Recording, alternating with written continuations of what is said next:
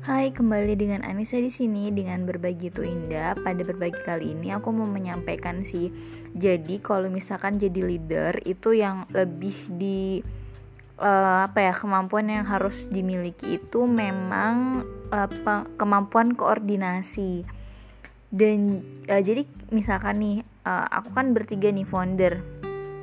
Nadine Monik sama aku terus udah gitu kan kita uh, dibagi per divisi gitu-gitu kan. Sebenarnya tuh semua bakal jalan kalau misalkan koordinasinya baik atau ada petunjuk dan job desk yang jelas kayak gitu. Misalkan uh, konten ini ini ini ini nanti uh, skema koordinasinya kayak gimana apa aja yang harus diupload kemudian apa aja job desk sosial media apa aja job desk ini itu. Jadi ke sekretariatan harus nyiapin apa ini ini ini gitu. Jadi kayak kita tuh harus bisa inisiatif kayak ngebayangin apa yang harusnya dibutuhkan kemudian nanti acara keberlangsungannya kayak gimana gitu-gitu. Nanti kan kayak misalkan nih kita harus ada temu perdana. Nanti di, uh, sebenarnya yang range untuk acara dan secara teknis itu kan di PSDM ya. Cuma kita yang kayak nyampein ini ada tim uh, ada temu perdana nanti harus ngundang siapa ngundang siapa nanti apa yang harus disampaikan. Terus juga ya kayak gitu kayak gitu sih. Jadi lebih ke koordinator uh, koordinasinya ya mengkoordinasikan antara satu dengan yang lainnya kayak gitu. Jadi kayak jembatan.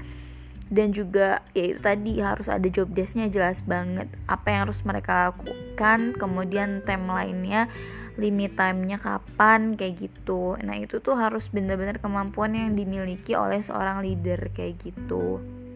Itu yang aku rasa ya. Jadi uh, aku tuh dilatih untuk menjadi seorang leader itu mulai dari sebenarnya ketika kita ikut organisasi dan ada kewajiban entah itu jadi koordinator ataupun apa itu tuh kayak hal kayak gitu tuh harus bener-bener dilatih gitu loh. Jadi kayak kita harus mikirin nanti konsepnya kayak gimana berjalannya seperti apa. Nanti sebenarnya kalau yang eksekusi itu ya teman-teman gitu ya ya teman-teman semua gitu. Cuma kita emang bener-bener harus arahannya tuh jelas. Apa yang harus kita misalkan nih misalkan aku contohin kayak tim konsum uh, misalkan kita jadi konsumsi koordinator konsumsi.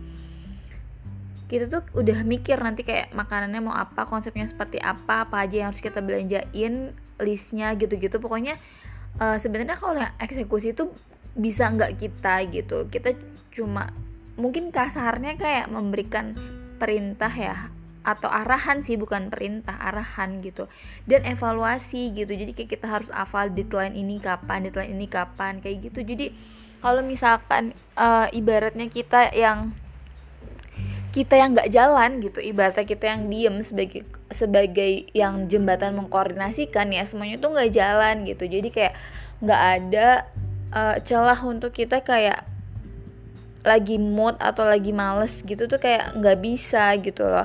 Jadi bener banget bukan aku uh, jadi bener banget ya kalau misalkan personality kan lebih uh, aku yang happy. Tapi kalau misalkan udah ke tahap mentality kalau aku nggak salah ya atau morality. Itu lebih aku yang terlatih gitu. Jadi uh, bener-bener udah nggak bisa ketika ibaratnya kita harus mengerjakan itu ketika memang kita itu lagi happy aja atau kita lagi mood aja. Tapi kita memang dilatih untuk melakukan segalanya apa pun kondisi dan situasi kita kayak gitu. Dan masya allah banget sih itu rasanya